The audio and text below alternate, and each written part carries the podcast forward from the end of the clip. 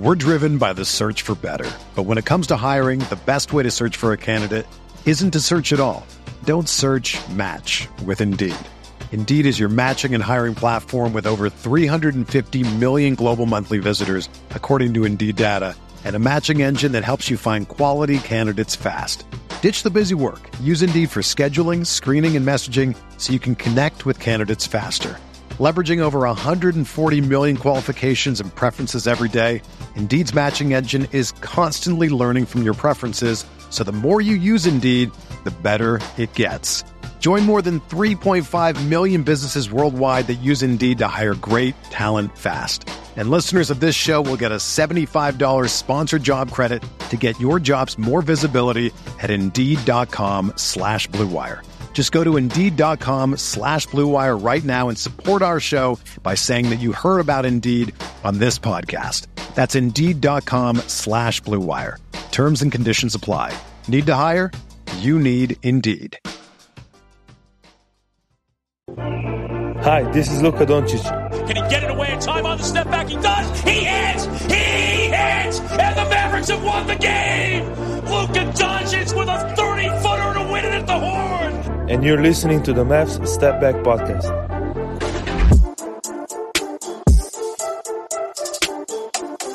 How's it going, everybody? Welcome in to another episode of the Mavs Step Back Podcast. I'm your host, Dalton Trigg, and I'm joined again by my new, newly minted co-host, Drew Johnson. I call him DJ.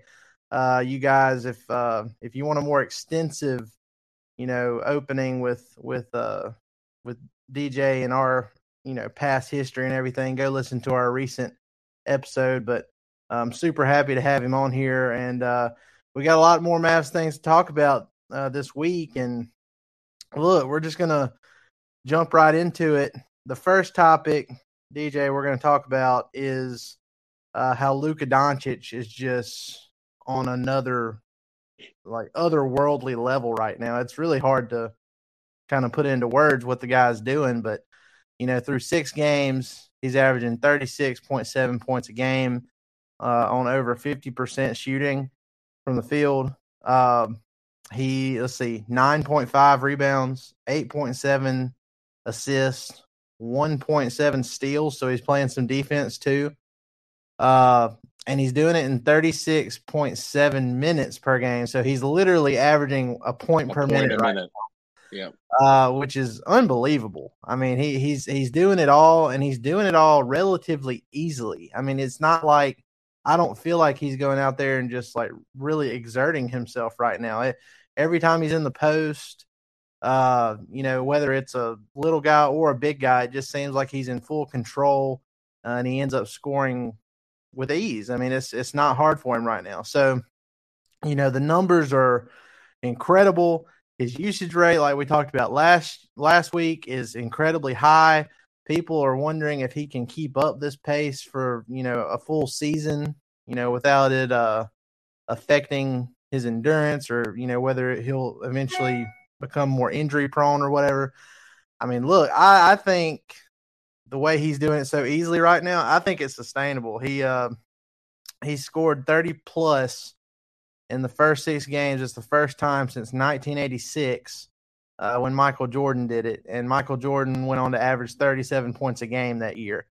Uh, so just incredible stuff. I mean, me personally, I don't know if I've ever seen anybody start a season like this. Uh, it's, it's incredible to watch, and I'm I, I just I'm curious to get your thoughts on this start we've seen from Luka, and you know if you think he's capable of of keeping it up. Well, I mean, to answer your question, no, we've never seen anything like this before. Um, it, not just the points average, but everything else. Um, he not only, you know, gets it done himself, but he makes everyone around him better. Um, now, as far as sustainability is concerned and that usage rate, you know, I, I know that we've said that he makes it look easy, and he does make it look very easy. But the fact of the matter is, you know, skill allows you to make things look easy. Um, and he's playing against the best athletes in the world. At the very least, with that high uh, of a usage rate, I, I still fear the wear and tear is going to catch up eventually. Now, granted, he's pretty young, um, but that still has to be a, a matter of concern for the Mavs front office, just because I mean you've got 82 games on the season, you know, so you know I still I still think that we need to find some way to lessen the usage rate because you know if you look at at past seasons with other people a high usage rate usually is conducive to injuries later on down the road. And that's just what my concern is. Granted you know luka doesn't play like those people. He doesn't play like a tracy mcgrady or someone that you know hammers people off the dribble and skies you know he isn't he isn't relying on athleticism. He's relying on fundamentals. He's relying on footwork and and you know contact. And you know that might play into it a little bit as far as sustainability is concerned but i don't know man. The uh the usage rate still scares me. It just as a from a coach's perspective it scares me. Yeah i mean he we've talked about this so many times but he's kind of he's like the he's like euro lebron uh, you know mm-hmm. he's kind of that's how he plays the game he, he obviously he doesn't have all the athleticism that lebron had or has, you know, still in his 20th season, but uh, you know, he plays in a similar way and you know, the way LeBron's been able to play throughout his career is mostly you know, why he's been able to avoid major injuries mm-hmm. for the mm-hmm. most part. And so like when I look at that and you just you see how easily he's getting these numbers, uh I feel like it's sustainable.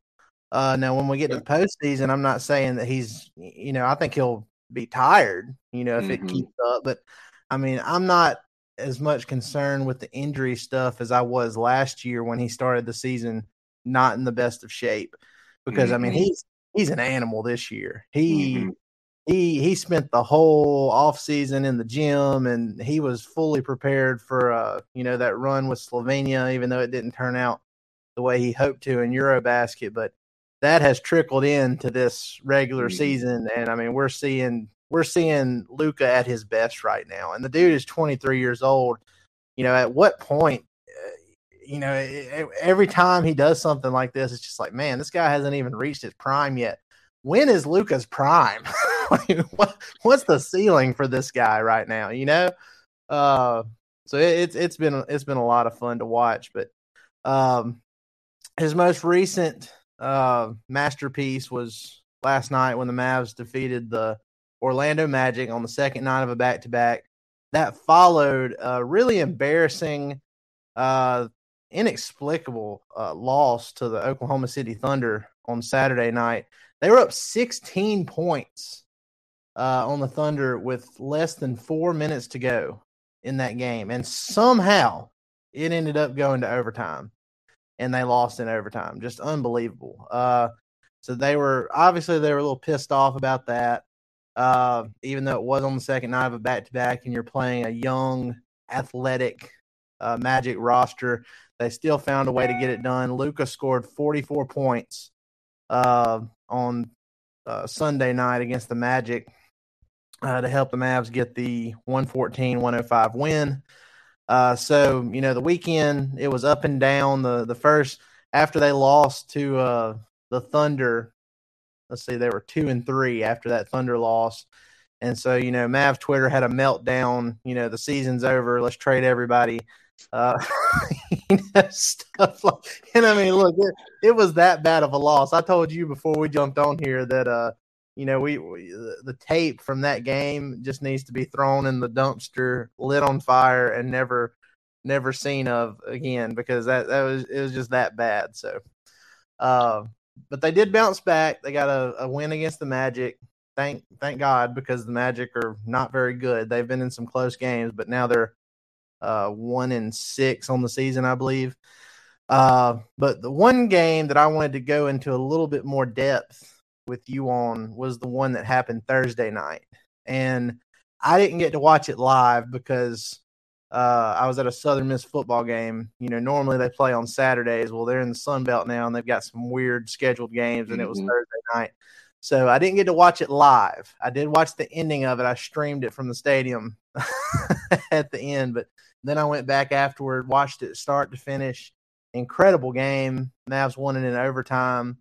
uh, 129 to 125. And, you know, it was another big game for Luka. And despite Kevin Durant and Kyrie Irving combining for nearly 80 points, uh, the Mavs outlasted the Nets. And, you know, they they got a big win on the road. So uh, the Nets are struggling.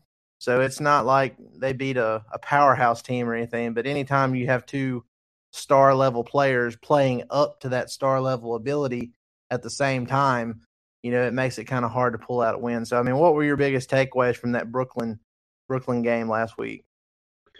Well, number one, you know, I saw several different plays that Luka made. Um, obviously, the most polarizing being uh, where he fake posted and threw it behind his head. so it good. was uh, it was something. I mean, it's just stuff like that. You know, we're living in the time of. I think this guy might be the highest IQ player that we have ever seen. I think that he might be the highest IQ player in NBA history because he literally beats teams with his mind and his feet. He just understands positioning, he understands timing, he understands where people are going to be before they even know where they are. I mean, whenever whenever he hit was it was it Maxi that he hit for that layup? Yeah, yeah, it was Maxi. He and Yeah. they they interviewed Maxi uh, in his post game press conference. They asked him about it, and he was just like, "I have no idea how this guy sees what he sees on the floor." He he kind of contributed most of it to him having familiarity with Luka, having played with him for like three four years now. Uh, but I mean, even even then, even so, having played that many years, uh, they're still thinking like, "Man, did he did he know that was going to happen before it happened?" Or, you Absolutely. know, or is he just out there trying stuff? So No, he knows. cool. He, he so you're the best players, the be, the best IQs rather, are able to see things happen on the court before it ever happens, and he is by far the best I've ever seen at it. Um, you know, not to say that we haven't seen great point guards in the past, but they don't have the physical tools that Luka has. You know, Luka's standing there at six eight, um, so he's bigger than any guard is right now. He can see over a defense, and he's able to evaluate. And I th- really think that he just evaluates things on a higher level than anyone else. Um, Luka was great. My only complaints in that game were with the uh, transition defense. We really, really, really need to learn how to stop the freaking ball. And uh, you know, I understand that Kyrie Irving is probably the hardest player in the league to stop in transition. You know, it's probably be- between him and De'Aaron Fox, um, just because they're just really explosive guys. But we got to find a way to stop ball, at least make him change direction so that we can get back because we just kept getting beat in transition. We kept getting beat in secondary break opportunities, and we need to limit that. If we can limit that, if we can get back on D, if we can stop ball, I think that games will become a lot easier. If we would have stopped them in transition just half those times, it wouldn't have even been a close game. Um, but the reason that Kyrie was able to get going is because he got going in transition. And then whenever you get going in transition, you start penetrating the defense, defense gets sucked in, and that leaves opportunities for KD. So, um, but And I, almost, those I wonder, just to branch off of that point, it kind of makes me wonder how much that new rule change the NBA had, you know, is affecting that because the Mavs, they really didn't play that great of transition defense last year either. But you know, when when it came down to it, if they thought they were going to get beat in transition, they do the the take foul. And Mhm. the NBA changed that this year. You there there's no more take fouls like that to stop transition. If you do it, the other team automatically gets a technical free throw Yep. and the ball back. So Yep. I'm wondering if there's an adjustment period there with the Mavs, like if they're just if they're if they've been so used to doing it a certain way, and now it's like, oh well, you know, we can't do that now. We're, we've actually got to hustle and get back uh, instead of taking the easy way out because it's going to cost us a point. So Well, I think I think we need to have more athletes out there that are capable of stopping people in the full court. Um, for instance, your boy Josh Green. I think that he Oh, would man. be. I mean, we're gonna get into that in here in a second, but uh, you know, he's a top tier athlete, top flight athlete, like probably one of the best athletes in the league. Um, tons of potential. You know, he he lacks a little bit offensively in terms of skill, but the upside is there. The defensive capability is there. You know, I think that he makes you better on the defensive end right away if you play him alongside, you know, Finney Smith. Um, you know, that gives you two lockdown wings. And I think both of those people are capable of stopping people in transition. And I think that's really our Achilles heel right now is transition defense and post defense. Those are the two big things because number one, we can't stop anyone down there on the block right now. We just can't. Yeah, um, uh, rim protection is not is not strong at the moment. Uh-uh. You know, JaVale can't do it. Wood has spurts where he looks good, but he's got a long way to go. Your best post defender right now is Powell in my opinion, and uh, that's not good because Powell is like what six eight. Yeah. so, yeah. I mean, he can't. He's not exactly a rim protector. He just understands how to guard in the post. He understands how to eat space. It's weird um, because Powell.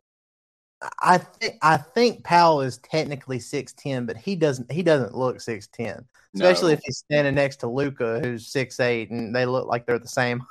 the same exactly, height. and another thing that's going against Powell is probably his lack of length. I mean, he may be 6'10, but it's like you said, he doesn't cover enough ground. Got um, T Rex arms. Exactly. I mean, I, am the poster child for that. I know how that is. Uh, but, you know, it, we got to have some rim protection, and it can be taught. I mean, not to say that I don't think that Wood has the capability of doing that.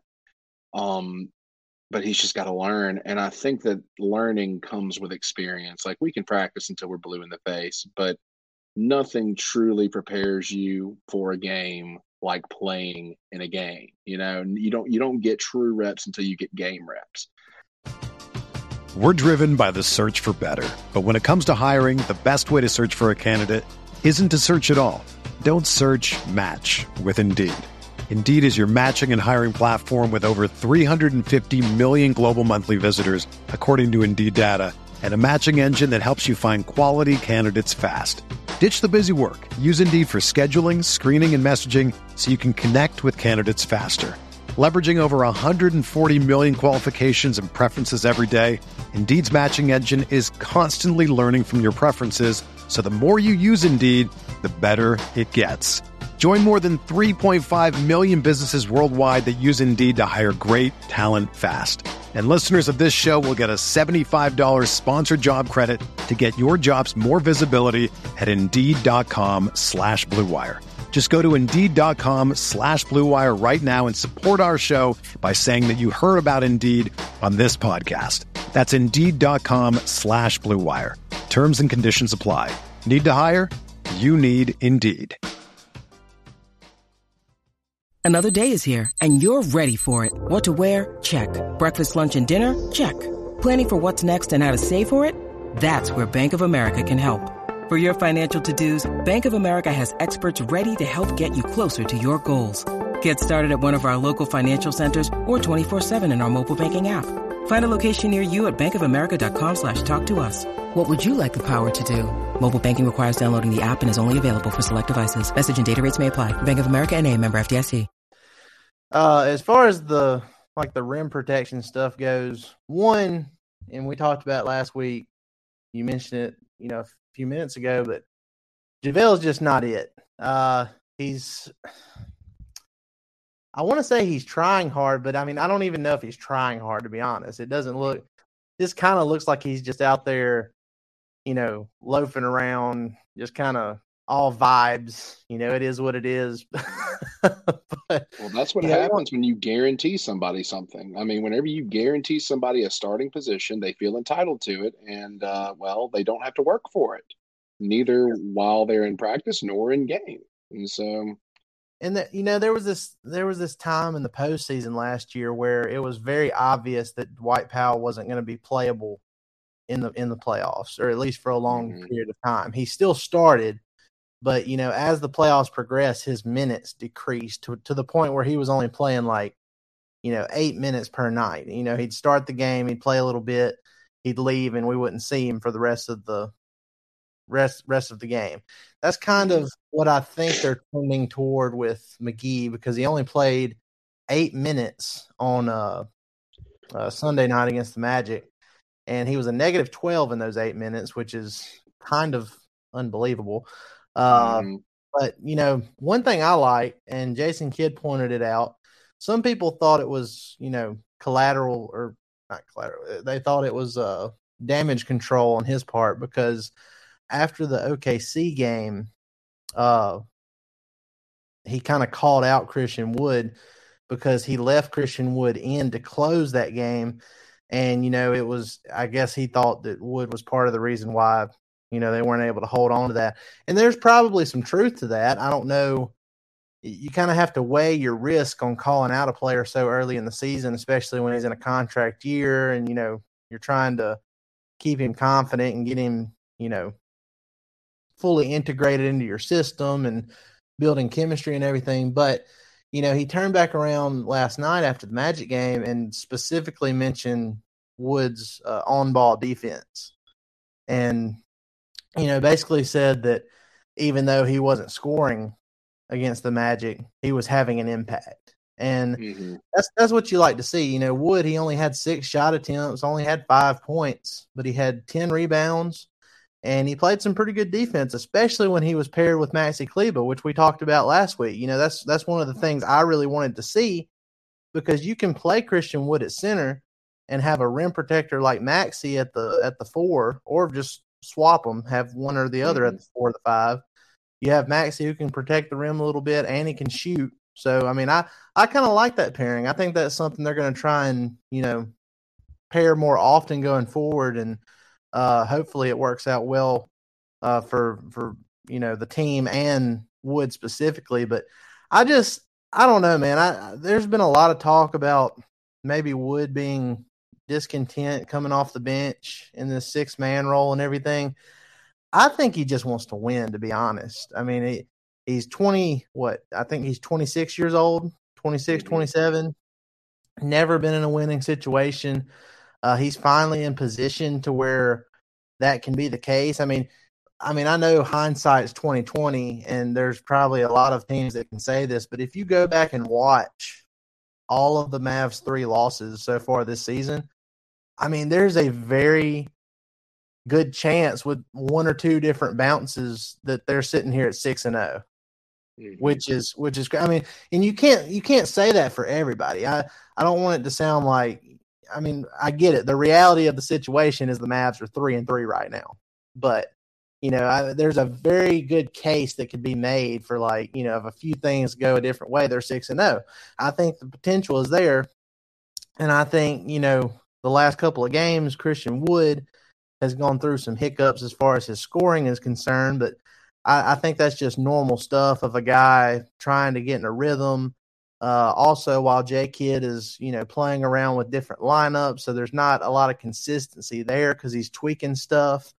Uh, it's just one big experiment right now. J Kidd's trying to be a chemist, and uh, he's trying to find that right formula uh, to put together. So, I mean, I, I I'm with you. You know, the the rim protection, the trans, transition defense, all those are you know legitimate concerns. Um, but you know, another thing I want to jump into here, and this will probably be our our last topic before we hop off. But you mentioned Josh Green. You know me, I love Josh Green. I'm a huge Josh Green advocate. Uh, you know, a lot of people now there there's if you go back to that 2020 draft, there's a handful of players who I personally like Desmond Bane. Uh, like mm-hmm. I, I, really wanted the Mavs to draft Desmond Bane. Didn't happen. Uh, but that didn't mean I didn't think Josh Green could be a, a winning player. Um, but he's shown some potential so far this year. The, the volume isn't there scoring, but uh, you know he's only averaging five points in four and 15 minutes per game, but he's shooting 64% from the field and 56% from three when he's out there. Uh, and he's averaging, let's see, so he's averaging 1.2 steals in just 15 minutes. And let's see, where was my? Oh yeah, he's uh out of all players on the Mavs roster that have played in every game this season, he has the highest net rating. It's a mm-hmm. positive plus, almost plus 33 on the season. Uh, so that's you know it's proof right there. When he's on the floor, good things are happening, whether he's scoring or not, because he's such a good defender. He's active, even if he's not actually getting steals and blocks. He's deflecting passes and getting the other team out of rhythm, you know, on offense. So, uh, and somebody put it the other day. I forgot exactly how it was worded, but he has just a chaotic energy about him. Uh, he's he's more controlled chaos this year. He used to be really out of control, and that that wasn't good. You know, it, it was good for a little bit, but then he couldn't control things, and he ended up being a liability, and they had to pull him. This year, it's more of a controlled chaos, and it's it's proving to work for him on the court. And he definitely needs more minutes. I think he needs to be bumped up in that you know twenty to 22, 23 minutes a game mark. If it keeps up at this pace, we could make a case for him to potentially start. Mm-hmm. Uh, continue the, well, maybe, uh, maybe we, you know, start Josh Green in place of Reggie Bullock. What I'm mm-hmm. thinking now is why don't why don't the Mavs try to start Josh Green uh, for Spencer Dinwiddie and have Dinwiddie come off the bench, be the full time secondary ball handler. Uh, you know, Luka's having to be extremely ball dominant right now to do what he's doing. Uh, but you know, Josh Green doesn't have to have the ball to be effective like Spencer Correct. Dinwiddie does. So if you put him in the starting lineup for Dinwiddie, then you have Luka and three elite defenders around him with Green, Reggie Bullock, Dorian Finney Smith, and then you throw whoever in there at center. Hopefully Christian Wood at some point, but you know you could throw Maxi in there if you really want to get defensive uh, mm-hmm. with your whole starting five. But I think that would be something to look at going forward. You'd give Josh more minutes, and then you know again you'd have Dinwiddie coming off the bench where he could be you know full time secondary ball handler, and he'd be playing with Tim Hardaway Jr. Uh, and and Christian Wood off the bench, and that Mavs bench would be, you know, that that's pretty tough to deal with for most teams on on most nights. So that's my idea. What do you think about Josh Green potentially start? I know you probably think he needs more minutes, but I mean, what what do you think of the prospect of him actually starting? We won't know until we try. Um, I will say this: the guy has tremendous upside. Uh, he does a lot of positive things out there. Um, I think he if he's not an elite level defender, he is close. And I'm not just talking about on ball, but he is great off ball, great off ball defender. Um, he's athletic enough to offer the post players some help at the rim, I think, as far as an off ball defender is concerned. Um, he's been pretty efficient offensively, but he needs to have more confidence in himself as far as, you know, actually taking shots. Um, looking for his offensive opportunities. I think he sees himself purely as a defensive stopper, and I think that that viewpoint has to evolve just like he does. Um, he needs to have more confidence in his offensive ability. I don't think that we're anywhere near the uh, the final version of Josh Green. Um, but just based off defensive potential alone and what he brings to the table and uh, the positive impact that he makes, I think there's a pretty good argument to start him, you know, especially if things seem to be going stale with Bullock. Um, and I love Bullock. He's a North Carolina guy, love him to death. But I think it's time for us to try something different. I think that it's time for us to inject some uh, energy into that lineup. And I think that Green's the way to do it. And I love your idea about bringing Dinwiddie off the bench with the second group. I think that it solves the usage rate problem for Luka that I've been bringing up. Um, and I think that you really get to see what Dinwiddie is capable of at the controls. Um, so yeah, I think that solves a lot of issues. I do. Uh, you know, I can't argue with you there. I think you're right. I think uh, another thing is, you know, the last couple of games, the Mavs have gotten off to sluggish starts, and mm-hmm. you know, in the Magic game, they were able to shake it off, and uh, they they came back and eventually won it by almost double digits. But you know, at, at some point, you've got to you've got to think because in the New Orleans game I went to last week, same thing, got off to a sluggish start. That's what they need. They need they need higher energy. They need that chaotic energy that Josh Green brings uh, from the tip from the tip off. Uh, you know, and hopefully they can get off to better starts because you know Rick Carlisle used to say it all the time when he was uh, still coaching the Mavs. It's a first quarter league. Uh, mm-hmm. You know, it sets the tone for the for the rest of the game, and that's not to say you can't win uh, the game even if you don't start off well, but it's just a lot harder to do so because you end up spending so much energy trying to catch up from that horrible start. So, you know, we'll see how it goes. I I think I think Jay Kidd has proven that he's open to trying new things. It may take him a little bit, you know, to get to that point, but you know, he's he's proven that he's able to to shake things up because at the start of last season, Jalen Brunson wasn't starting yet. Reggie Bullock wasn't starting yet. He was Reggie Bullock was a new player like Christian Wood, and he came off the bench, you know, for the first handful of games. Uh, but you know, by the time playoff time rolled around, Jalen Brunson and Bullock were two of your main guys, and mm-hmm. you know, it, uh, the Mavs went on a big second half run because of it. So, uh, last thing, I know I said that was last topic, but this is the last thing. I'd be I'd be cheating myself if I didn't at least mention it. But I want to get your thoughts on this. I proposed a three way trade between the Mavs, the Lakers, and the Nets, and I I, I named it Operation Rescue Kevin Durant.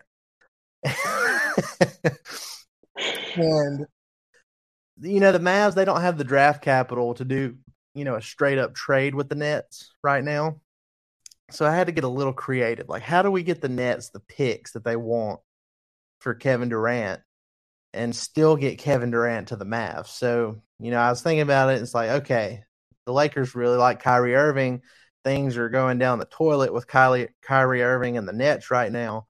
So the three way trade was the Lakers get Kyrie Irving and let's see, Davis Bertans, I think is what I did. Yeah, Kyrie Irving, mm-hmm. Davis Bertans. Mavs get uh, Kevin Durant, Kendrick Nunn, and then uh, the Nets get Tim Hardaway Jr., uh, Josh Green, or any filler really, but mainly Tim Hardaway Jr. for salary purposes, Dwight Powell, and you know a bunch of uh, Russell Westbrook and uh, a bunch of picks involved. So, I mean, overall, I'd have to look at. I mean, I, I put a little bit more detail into my actual proposal, but overall, what do you think about that? What do you think the uh, the risk reward uh, factor is for a guy like Kevin Durant, who's 34 years old but he's still really, really good. Like he's still like he, he would actually be a true co-star for Luka for the next handful of years. He's under contract for the next handful of years.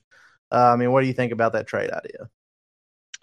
Well, I remember looking at the uh, at your proposal, like all the picks that would go to the Nets, and it really kind of reminded me of back when uh, Boston and the Nets actually made that trade with uh, Kevin Garnett and Paul Pierce, and how Boston bled the Nets dry of picks. And both Kevin, I wouldn't say that Kevin Garnett and Paul Pierce were at the point in their career that KD is right now, and neither of them were as dominant of players, and neither of them will contribute to a championship run like KD would. But here's what you have to look at is it worth it? Is it worth you know the risk as far as injuries are concerned? Because correct me if i'm wrong kd has some history with an achilles tear right? Yeah. who's to say there isn't going to be more? I mean kevin durant he's listed at six nine. You and i both know he's about seven one. Um the longer and taller you are the more susceptible you are to those types of injuries to your ligaments and tendons. They're just more stretched out they're weaker. Um, I worry about that. And the fact is, if we get Kevin Durant, you know, he gets hurt, let's just say a year down the line, is it still worth it? I don't know. I don't know if it is. Um, but if you get a championship at all, it's absolutely worth it. Uh, yeah. Any title at all is absolutely worth it. And I think you have to make that consideration as well. Right now, I'm kind of 50 50. Um, just given. People, the, sorry to cut you. Off. Pe- people have made the argument too you know, when I've brought this up is like, you know, if if they're just patient, if they wait until next summer when they're able to, you know, trade pretty much all of their picks if needed for a for a star player that becomes available, you know, wouldn't you rather prefer it be somebody more along luka's timeline where he can grow Mm-hmm. with them uh, going forward? And I've seen a lot of people uh, bring up uh, Shai Alexander uh, with the OKC Thunder. You know, he showed what he's capable of on Saturday night. He went for 38 points uh, against the Mavs. They couldn't stop him. Uh, you know, has a really nice game. Would be a really good, you know, uh, backcourt uh, partner for Luka. So, I mean, I don't know why OKC would trade him because he's They still wouldn't. under. he's, They wouldn't. he's still Hundred under contract. He's still under contract for like four more years. So I mean, I don't I don't understand why that would happen. But you know, that's one name that keeps getting brought up. But you know, maybe uh depending on what happens in Boston, uh, you know, maybe maybe things maybe they try to shake things up and trade Jaylen Brown at some point. Uh, the Bulls with Zach LaVine. Uh, you know, maybe they try to move him at some point if they're if they're underwhelming. So there's a lot of interesting situations out there, and I think that's been the that, that's been the biggest pushback on Kevin Durant, a potential trade to the Mavs. It's not like I mean people know who Kevin Durant is. They they get it. Like the the Mavs automatic championship contenders for the next, you know, 2-3 years if it happened if he stays healthy, but then it's like, well, what about after that? You know, what what are they to do after that cuz they're not to have any picks. Uh, you know, so it's it's one of those weird situations, but uh I know that Nico Harrison he uh he's more aggressive than what people think. I know they they didn't have a, a really splashy summer, but you know people didn't think uh, Kristaps Porzingis was going to get traded last year either. And you know, shocker at the deadline they they shipped him off and got two players that ended up helping them make it to the Western Conference Finals. So, uh. Well, look, that's going to do it for today, guys. Uh, appreciate y'all coming in and, and listening to us talk Mavs basketball as always. Uh, there's actually, I mean, look, honestly, there's there's like three or four other things I'd love to talk about, but we're gonna save that for another pod because, you know, I, I don't want to cram it all into one. We'll kind of space it out a little bit, but uh, we appreciate it, guys. Y'all be sure to go like, rate, and subscribe on all your favorite favorite podcast platforms. Leave us a review on Apple Podcasts if you haven't already. Uh, that enters you for a chance to win any giveaways we do. We do them for T-shirts on our TeePublic site. Uh, and then every now and then we'll do ticket giveaways too. So uh, we appreciate it as always. DJ, anything else before we take off here?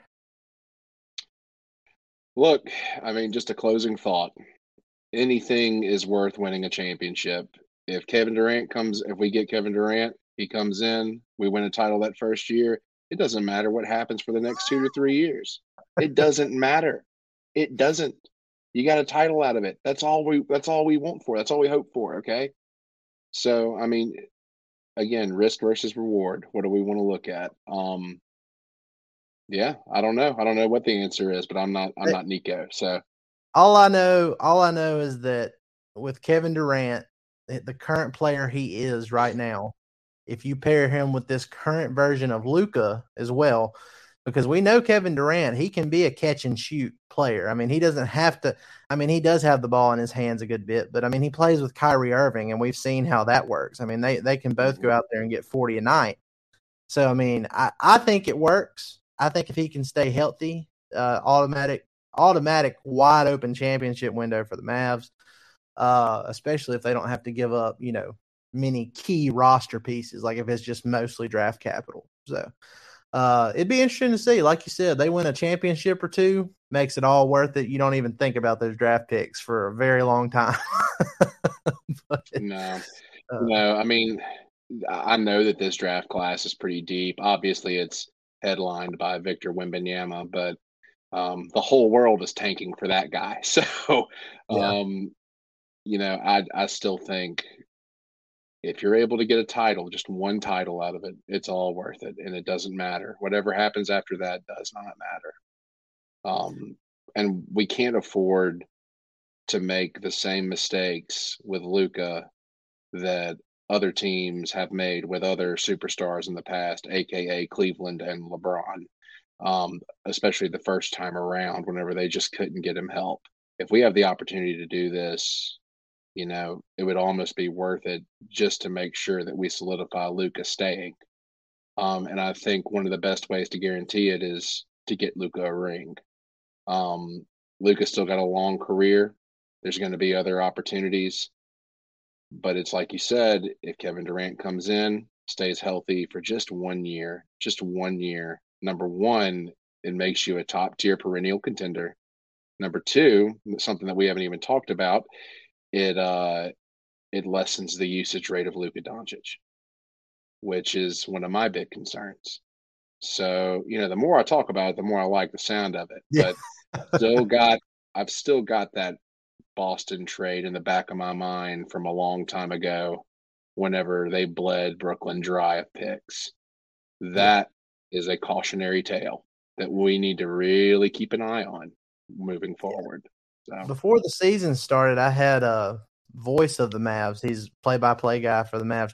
Uh, Chuck Cooperstein does a great job.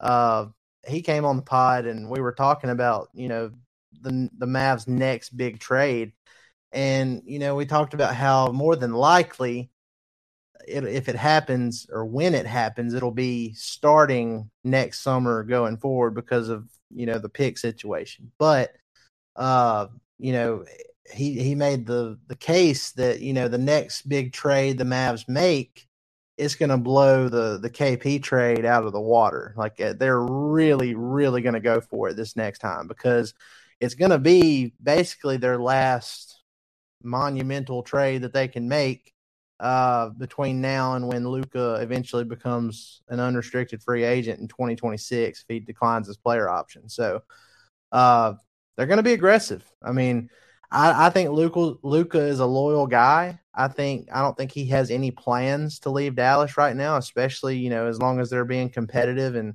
uh, making it to the playoffs every year and you know making these runs. But you never know. You you don't want him to get the sense that you're you know cheating him uh, with roster Mm-hmm. construction or anything. He you, he you want him to feel like the front office is doing everything possible, you know, to make it to where he can win a championship in Dallas. So uh, Mhm. we'll see how it goes. I mean, it's a it's a pie in the sky, it's a pipe dream, whatever you want to call it, type of uh, situation. But look, the Nets are reeling, the Los Angeles Lakers are reeling. Uh, you know, That's putting it lightly, honestly. I, I think I think that you know those two situations could get desperate enough to where you know even if it's not the Mavs, I, I think there's going to be a lot of shakeup going on between those two franchises. So, I mean, who knows? Maybe Nico and Mark Cuban can get in there and and uh, and make something happen. But DJ, I appreciate you joining me as always, man. Uh, we'll do it again very soon. Uh, y'all be sure y'all go follow him at Coach Drew thirty three on Twitter. Uh, you can find me at Dalton underscore Trigg on Twitter, uh, where we're doing all kinds of stuff that isn't isn't related to Mavs sometimes, and sometimes it is. You never know, but go over there and interact with us a little bit. But guys, look, we appreciate it. Y'all have a great rest of your day. Have a great week, and we'll see you next time. Y'all have a good one. Thank you guys as always. Enjoyed it. Everyone is talking about magnesium. It's all you hear about. But why? What do we know about magnesium? Well, magnesium is the number one mineral that 75% of Americans are deficient in. If you are a woman over 35, magnesium will help you rediscover balance, energy, and vitality. Magnesium supports more than 300 enzymatic reactions in your body, including those involved in hormonal balance. From functional medicine doctors to mental well-being and female hormone experts, we all know that magnesium is the one mineral to improve all aspects of well-being and health. But which one? Magnesium Breakthrough from Bioptimizers, the trusted choice recommended by leading experts with seven best absorbed forms of magnesium to ensure your body receives the support it needs for overall well-being. Go to bioptimizers.com slash balance today and use code BALANCE10 for 10% off. Support your journey to wellness at B-I-O-P-T-I-M-I-Z-E-R-S dot com forward slash balance. Magnesium Breakthrough from Bioptimizers, your foundation to optimal health and vitality.